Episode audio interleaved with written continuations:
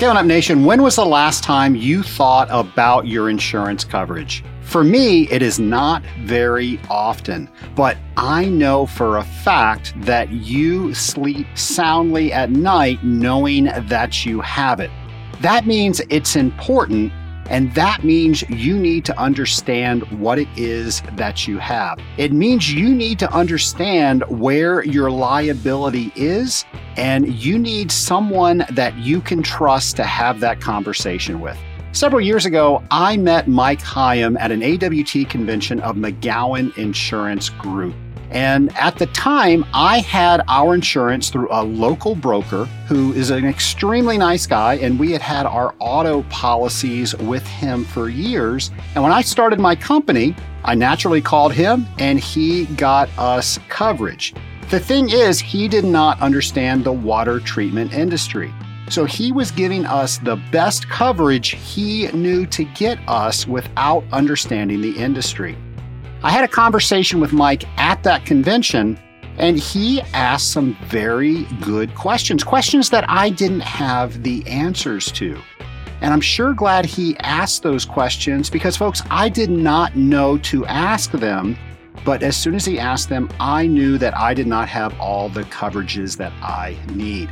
Think of all the coverages out there property, general liability, professional liability, workers' compensation, employee practices liability. Folks, there's even insurance for cyber liability. And I have to tell you, I did not know to ask about that one, but Mike did because this is what he does. He serves the water treatment industry and he knows that there is a potential liability because of the remote access that we do with our controllers.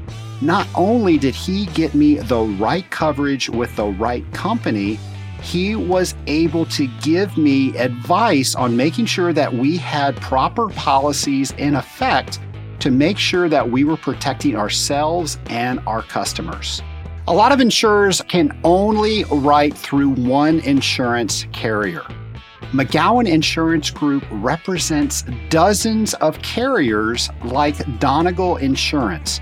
And when we go to renew, I can't tell you how awesome it is that they are able to look at multiple suppliers to make sure that we're getting the best coverage, but we're also getting the best value. I know without a doubt because McGowan Insurance Group understands the water treatment industry that we are getting that each and every time we renew with them. They do liability benefits bonds. They are a full service agency. Give the fine folks at McGowan Insurance Group a call today and tell them that Trace sent you, or visit them on the web at mcgowaninsgrp.com.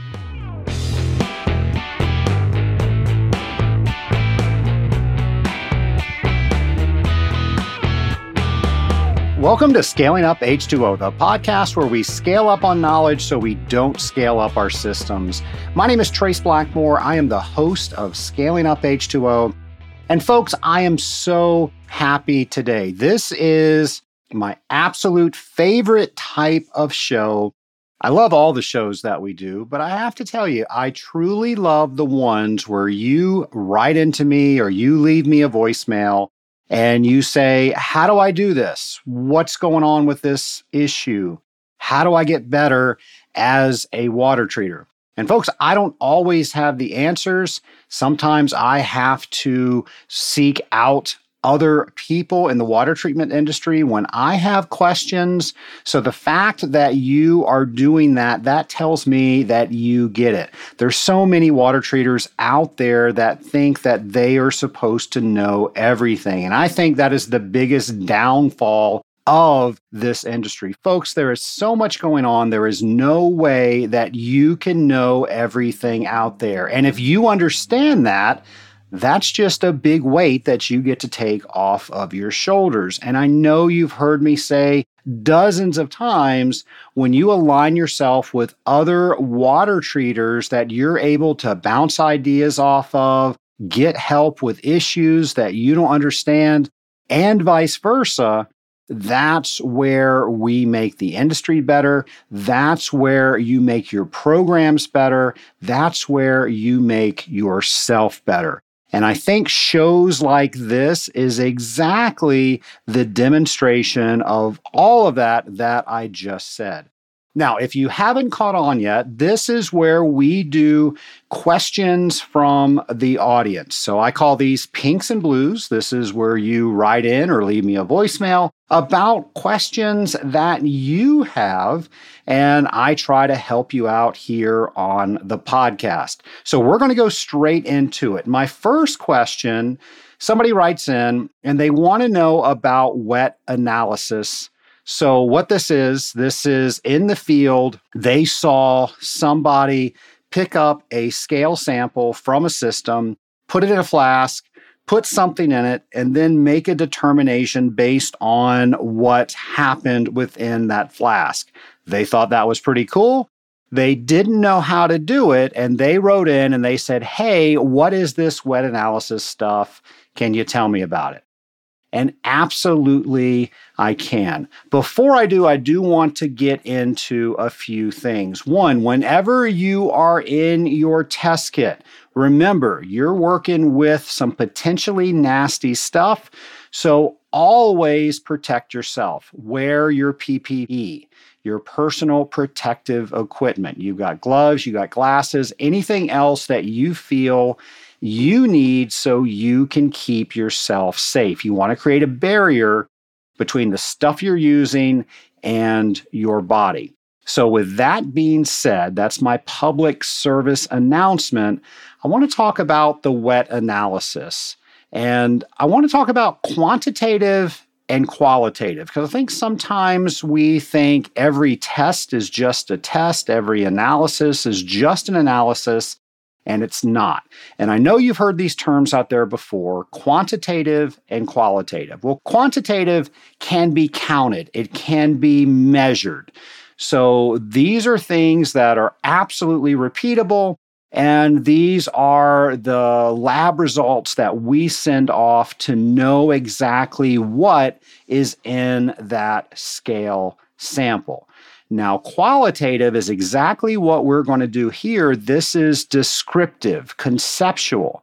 These are things that are probably going to be a little bit different each and every time that we do them, but they give us some real quick data that allows us to make decisions in the field without having to send something off. A wet analysis is qualitative.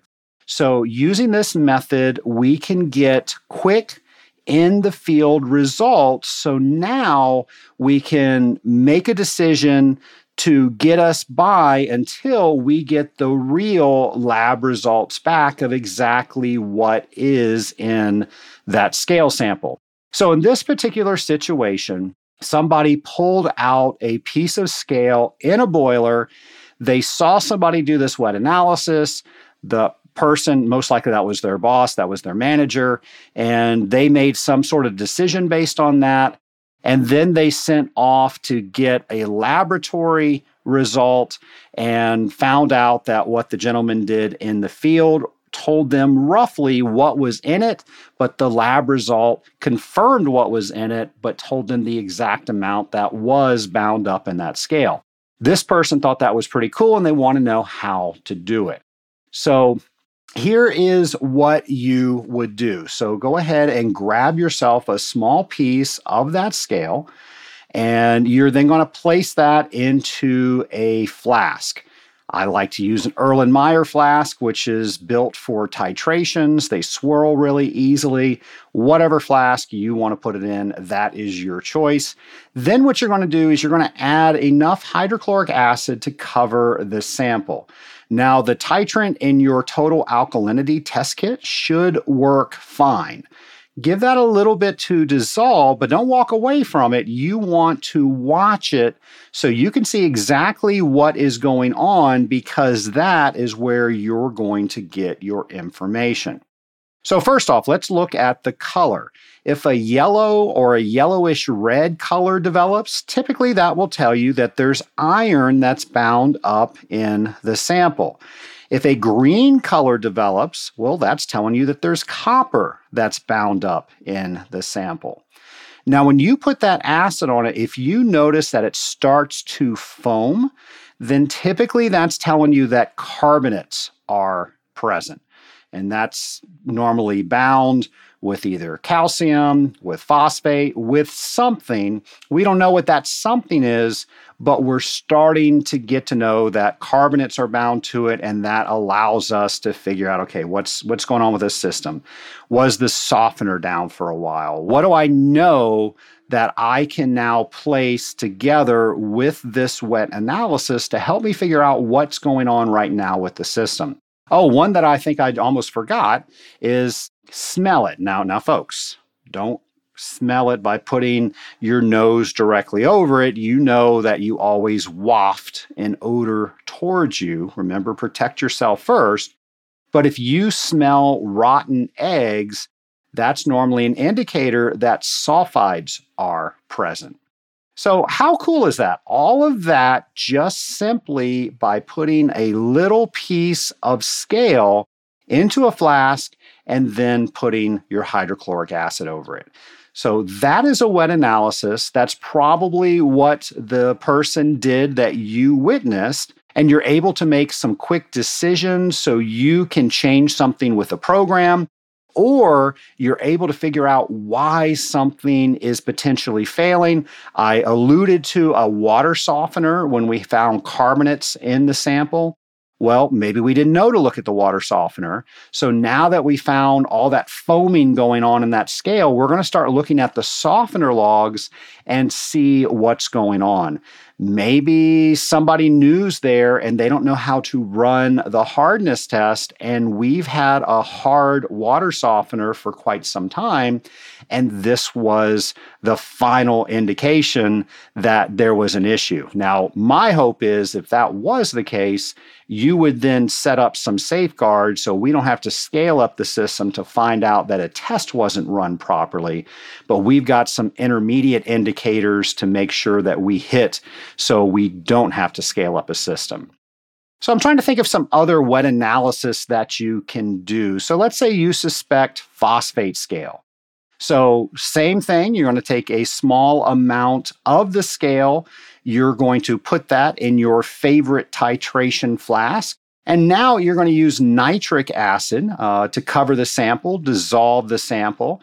And again, you're going to watch the sample as you do this to try to get as much information as you can. So we can use the same indicators that we used before when we were using hydrochloric acid. But this time, once the sample is dissolved, we can now get our phosphate test out. And there's two that I think most people use either the PhosVer 3, which uh, the titrant turns blue, and then we can measure for that, or the molybdenate, which turns yellow. Well, folks, I don't know if you're really going to measure this, but if you put either your PhosVer 3 or your molybdenate in that sample, and it does turn either blue or yellow depending on what reagent you're using, you've now just verified that you have phosphate bound up within that scale sample. Now, how cool is that? There are things that we can use that are already in our test kit that gives us more information right there on site that we can use to make decisions. Now, keep in mind, this does not negate that we should still send that sample in for a proper lab analysis. It just gives us a head start so we can start to fix the problem while we're waiting on that analysis. So I hope that helps. I hope that now instead of just watching somebody do a wet analysis, you're able to do that on your own. And you're able to take some of that information to make decisions now while you're waiting on your lab results. Another member of the Scaling Up Nation writes in that they have seen someone log stack temperatures on a boiler. And they want to know is this something that they should start doing? They also go on to say, why do I need to worry about the fire side since I'm treating the water side? I don't know why. I want to say that this question has come up before, but obviously it's still a question if somebody's recently asking it. And I think that's that's a great statement that they made. And I'm so glad they made that statement instead of just asking the question why does a water treater need to worry about the fire side when our job is clearly treating the water on the water side? So let's face it, you as the water treater are the biggest advocate for the boiler that the boiler is ever going to see. Now, I know somebody owns it, and I know somebody else is the maintenance contractor for it, but you, as the water treater, really are the voice of that boiler. The boiler cannot speak, the boiler cannot tell people what it needs. But you, as the water treater, understand the boiler well enough where you're able to give it a voice and then use that voice to tell either the owner or the people that are contracted with tuning the boiler up what that boiler needs because again you understand it better than anybody else. So what are you looking at? First off let's talk about efficiency so, and that's what this is all about. Why do we record stack temperature? And the answer to your question is yes, you need to start recording stack temperature for several reasons. Probably the biggest reason is this is the easiest way that you can prove that your program is working. You might be thinking, well, how is recording a stack temperature going to help me prove to the customer that what I'm doing on the water side is working? And I'm glad you asked that question because that's exactly what we are going to answer. So, our job is a heat transfer efficiency manager. If you've listened to this show for any amount of time, you know that that is our job. You've heard me say that before.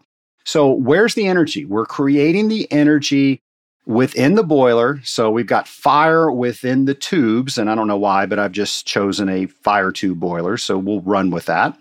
Well, the whole point is we need to get the heat energy out of the tubes into the water so we can create steam. So anything that creates insulation on either the outside or the inside of those pipes is going to not allow the most efficient transfer of that heat to happen from the fire into the water through the tube. So, if it is a scaling issue and we are now keeping the pipes as clean as possible, we can show that the stack temperature went from a hotter temperature to a, a, lesser hot temperature, still hot, let's face it, showing that we're cleaning the tubes up. So, this is if we had a scaled system, maybe we took a system over well, that scale is acting as insulation. As that insulation comes off the pipes, we are able to show that less heat is going up into the atmosphere. That means more heat is going into the water to create steam, which is exactly where we want it. Folks, if you keep a log of this, you can show that they are using more of the energy that they are paying for to go to the actual thing that they're paying for it to go to. So the warmer the temperature gets, that's showing that we're insulating that heat inside the tube for whatever reason. Normally, it's either on the inside of the tube or the outside of the tube. But if we log it and we start seeing that going down, that means that more of that energy is going into the water to create steam. So we just spoke about scale being on the outside. And as a water treater, we all think about scale.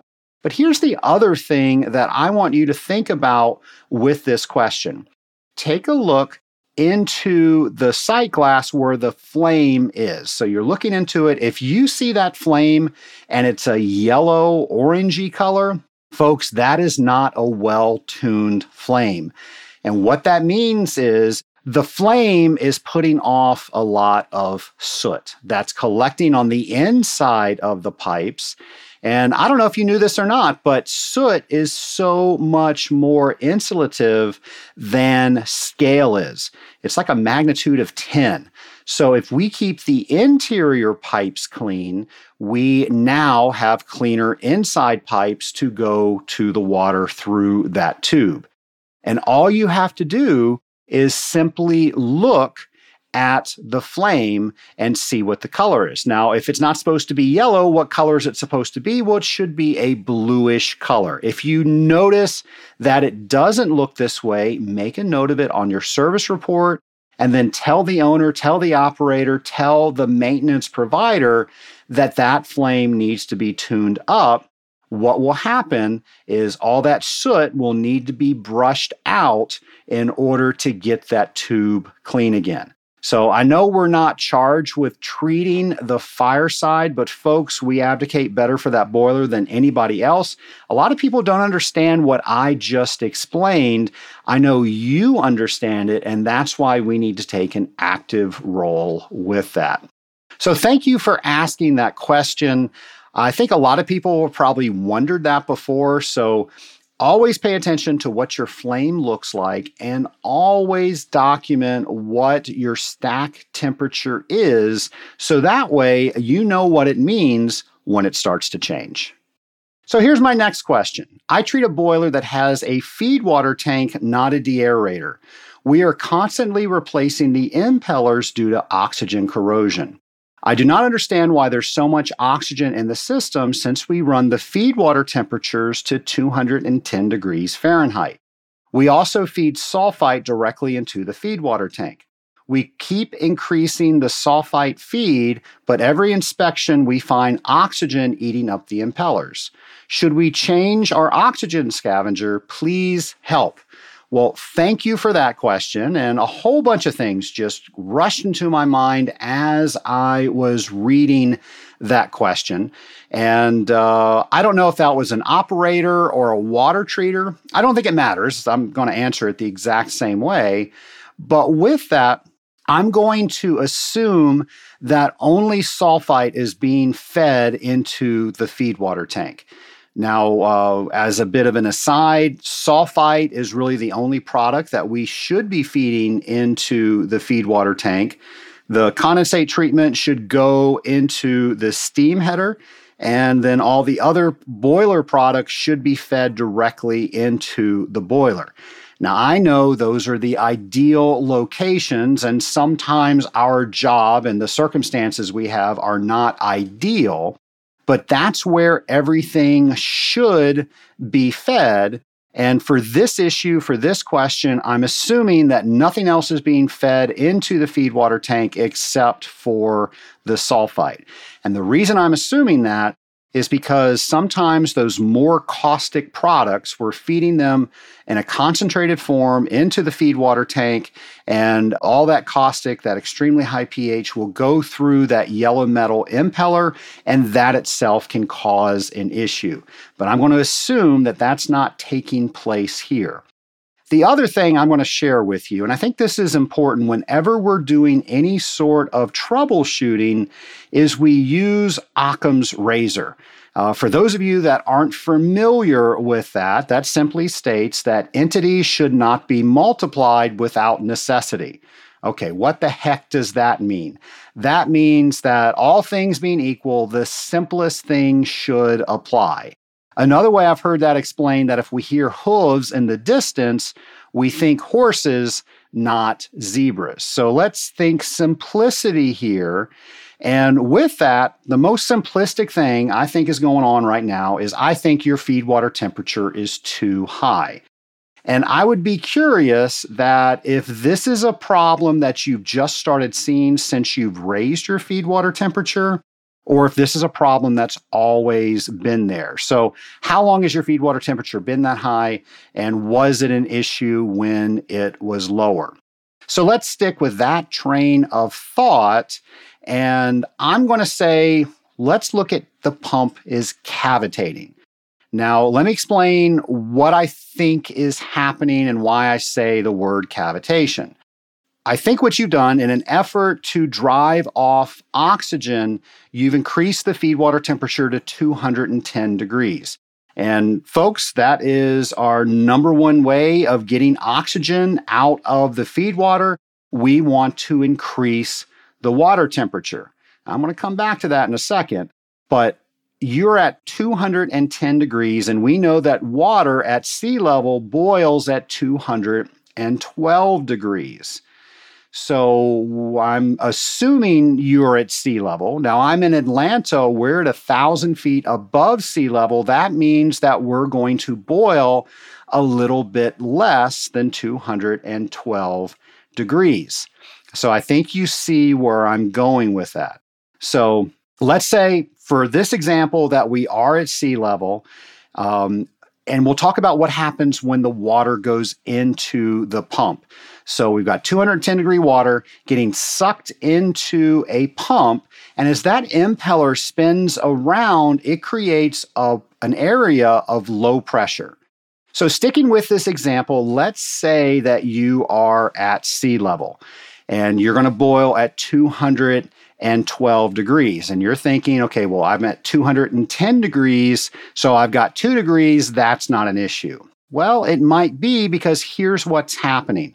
Once that water is forced through the pump and that impeller is spinning around and around, well, as the water goes around with that impeller, there's a low pressure differential within that impeller than it is outside of that impeller. And I'm guessing that what is happening is that is enough lower pressure that you are boiling that water around the impeller and you're creating bubbles around the impeller. Now, once that higher pressure is reintroduced on the other side of the impeller, those bubbles that were quickly formed are now quickly destroyed and they're exploding on the impeller. Well, they're imparting all this energy onto the impeller, and what it's doing is it's just exploding metal off of the impeller. And I think that is what you're seeing. I think what, exactly what you described is a great recipe for cavitation. And here's something that I want to point out. So, hopefully, if you are a water treater that sent me in this question, you've got another system that is a deaerator. And I want you to pay attention to the deaerator and you'll notice that that is elevated above the pumps. The reason that the DA tank is always elevated higher than a feed water tank above the pumps is to create more pressure so what I just described doesn't happen. And it's not uncommon for people to look at impellers and say that it looks like oxygen pitting. The way I've always heard oxygen pitting described is it looks like somebody shot it with a shotgun. Well, that's pretty much what cavitation looks like. So it's very easy to get that confused. But here's what I want you to do. If this is the reason that you are seeing issues with the impeller, really easy to fix. Again, using Occam's razor, let's start with simplicity first, and then we can work our way to more complex. So simply turn your feed water down, get it down to about 190 and see if that is still an issue. Now, still monitor your sulfite levels. Uh, it sounds like you might be even overfeeding your sulfite, trying to compensate, thinking that this is an oxygen problem and it's really uh, a cavitation problem. So, monitor your sulfite levels. Don't overfeed it, feed exactly what you need and see if that is still an issue. If it is still an issue, then maybe you do want to look at changing out some of your oxygen scavengers. But really, hearing that question, not knowing all the facts, but just the ones that I do, I am really confident that that is going to solve your issue.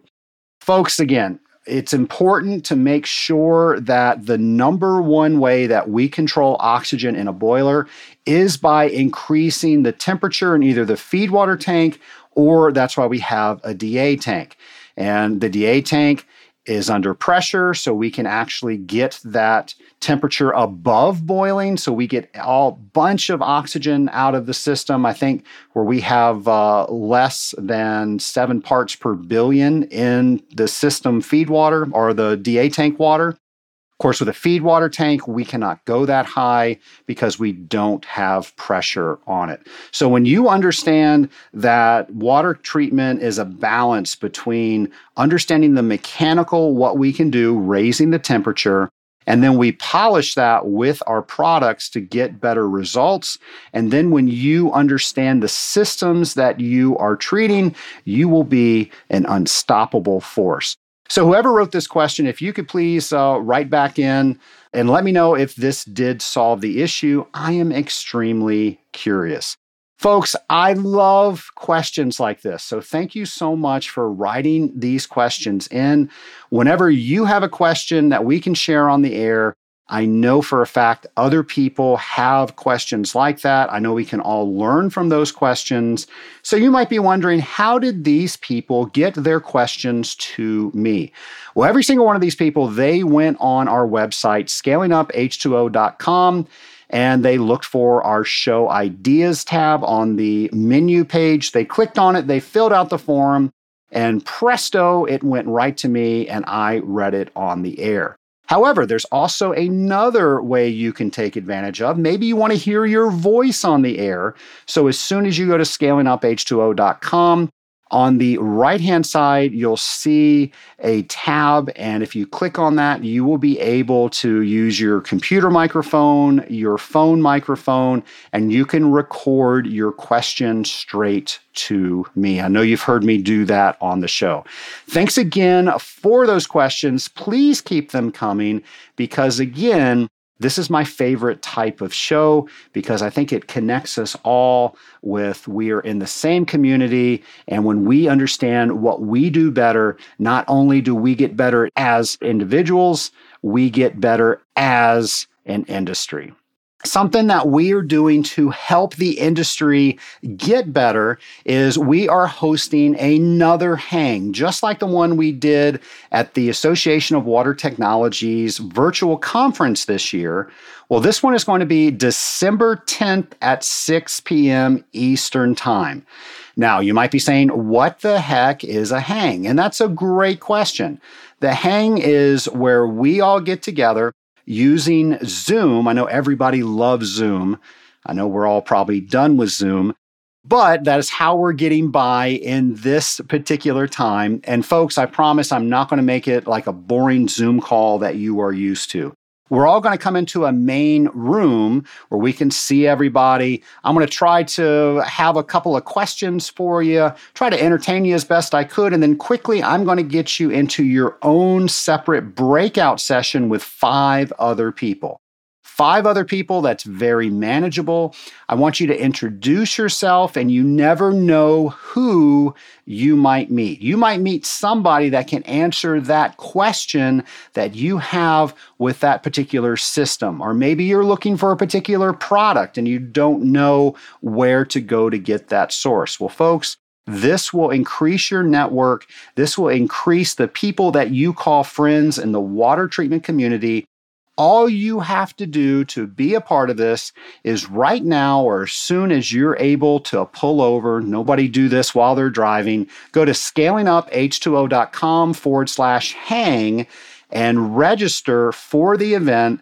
And then at 6 p.m. Eastern Time, December 10th, log on. You will see me and hopefully a lot of your friends and friends you have not met yet and we'll go ahead and have a great time. And we're planning on doing this throughout 2021. So, folks, if you will, mark your calendars for December 10th at 6 p.m. Folks, again, I love shows like this. So, thank you for all of those people that wrote in your questions. Thank you for listening to Scaling Up. Thank you for helping me promote the Scaling Up H2O podcast. And folks, I will bring you another brand new episode next Friday. Have a great week, folks. Scaling Up Nation, there's a new standard out there that you may or may not have heard of called ASSE 12080. If you haven't heard of it, ASSE 12080 is a new professional qualification standard for people providing water management plans or Legionella related services. Now that you've heard about it, what are you going to do about it? Here's what I did I signed up for HC Info's online digital platform to get the required 24 hours of training so I could take the certification exam. There are other training courses out there, but they all require you to take time out of your busy schedule to attend a week long video conference style class.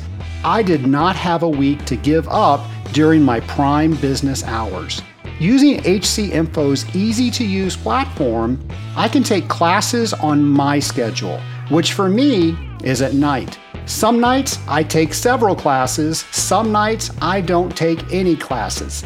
The point is, I can fit it in when I'm able to. The content is straightforward and teaches you what you need to know to become a certified professional. Don't wait until your customers ask you if you are certified Get it done now.